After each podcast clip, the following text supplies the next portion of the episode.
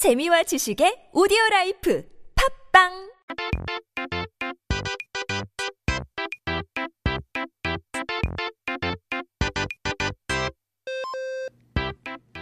We're back with our Korean dictionary, and that means we got to take a look at our first word of the day. 사전 한번 펼쳐보고 오늘 첫 번째 단어를 살펴봐야 되죠. First word is 덜미.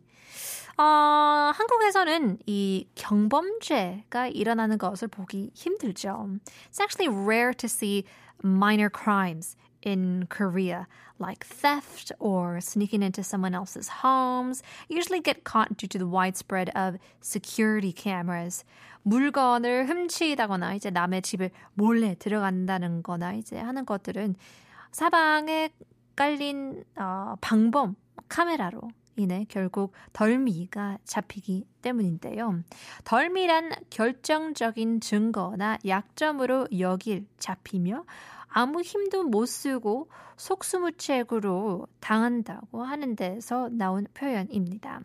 Now, the term 덜미 refers to decisive evidence or a weak point. When one is caught by this, they become powerless and vulnerable. So the expression originates from the idea of being caught in a way that leaves one able, unable to resist.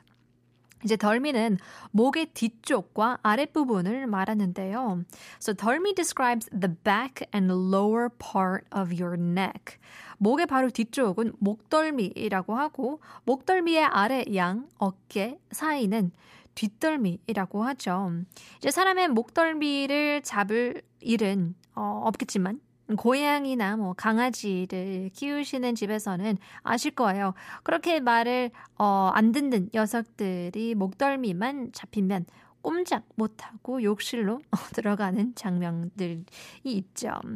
Now, the direct back of the neck is what we call 목덜미, and the area below it, between your shoulders, that's called the 뒷 목덜미. Now, while you might not have a reason to grab a person's 목덜미, if you own a cat or a dog at home, you'll know what I mean. Non-compliant pets, the very naughty canines and felines, once grab, uh, once you grab their their their neck, the back of the neck, it won't be able to move as easy as they want. 그래서 사람도 마찬가지인데요.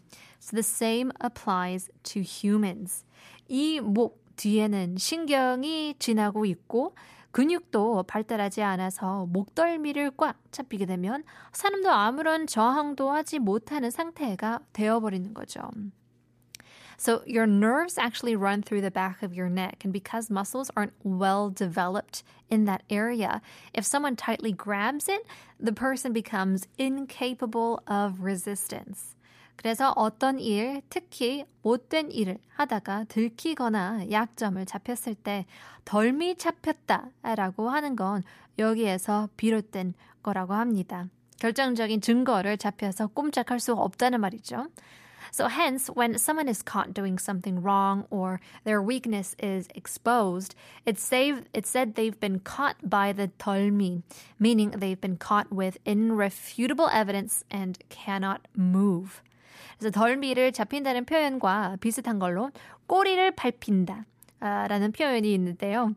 꼬리는 동물의 몸뚱이 끝에 조금 나와 있는 부분이죠. 사람을 찾거나 쫓아갈 수 있는 흔적을 뜻하기도 하죠. 작은 꼬리 부분이 몸통으로 이어지기 때문에 작은 실마리로도 잡은 단서가 된다는 뜻이죠.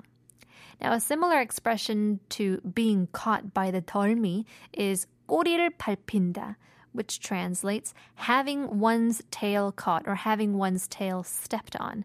So a tail is the part of the animal's body that extends slightly from its main frame. So in this context, it means um, a trace that can lead to finding or chasing someone because the small tail leads to the main body. So it signifies that even a small clue can lead to capturing the whole entity and solving the mystery. Here is Electro Boys, 딱 걸렸어.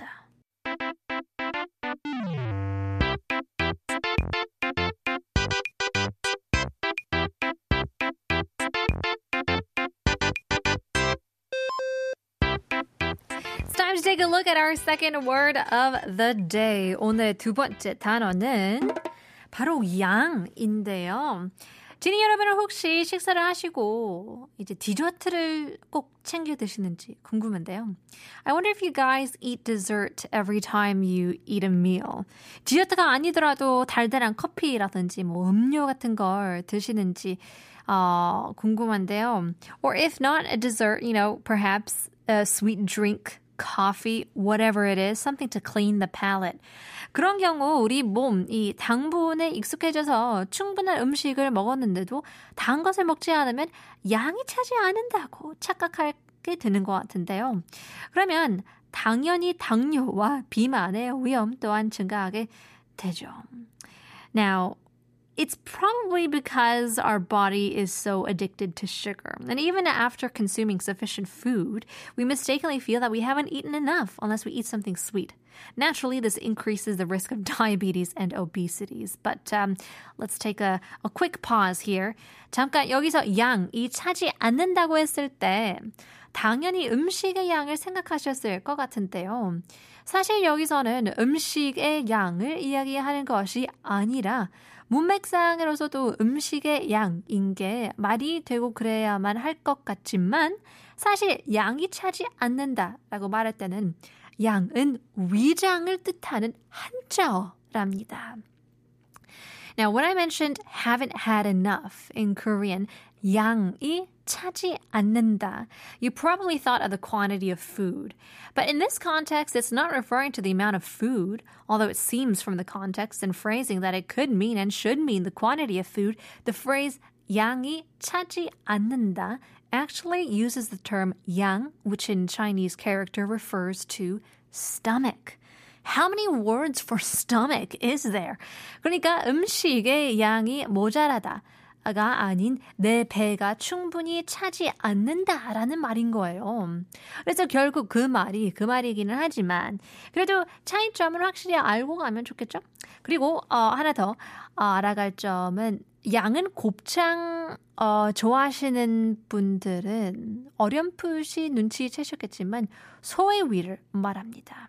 So it's not saying there's not enough food, but rather my stomach doesn't feel full. So, I mean, all the m- meaning remains relatively the same. There are slight differences, but it's good to understand the subtle difference. And another thing to note is that when we say stomach in Korean, it's called 위장. If you're a fan of gopchang, you might have already noticed that yang refers to cow's stomach. 그래서 소는 위가 총 4개가 있답니다. 억센풀들을 소화하기 위해서 위장 4개에 걸어쳐 소화를 해서 그렇다고 하는데요. 이 중 첫 번째 위를 말하는데 어, 바로 양이랍니다. 그러니 양이 차지 않는다는 말은 사람의 위를 소의 위로 비유해서 하는 말인 셈인 것 같은데 밥을 충분히 먹은 것 같은데 양이 차지 않는다면 단 것 대신 물 한 잔 마시는 거 추천합니다. Now, cows apparently have four stomachs. Now, they digest the tough grass across the four compartments. So, the first one of these is what we refer to as yang. So, saying 양이 차지 않는다 is metaphorically comparing your human's stomach to that of a cow. So, if you feel like you haven't eaten enough because your yang doesn't feel full, probably shouldn't have another ice cream sandwich because I just did that this past meal, but uh, probably eating or drinking a glass of water instead of consuming more sweets would probably help you out. In any case, here's Duran Duran, Hungry Like the Wolf.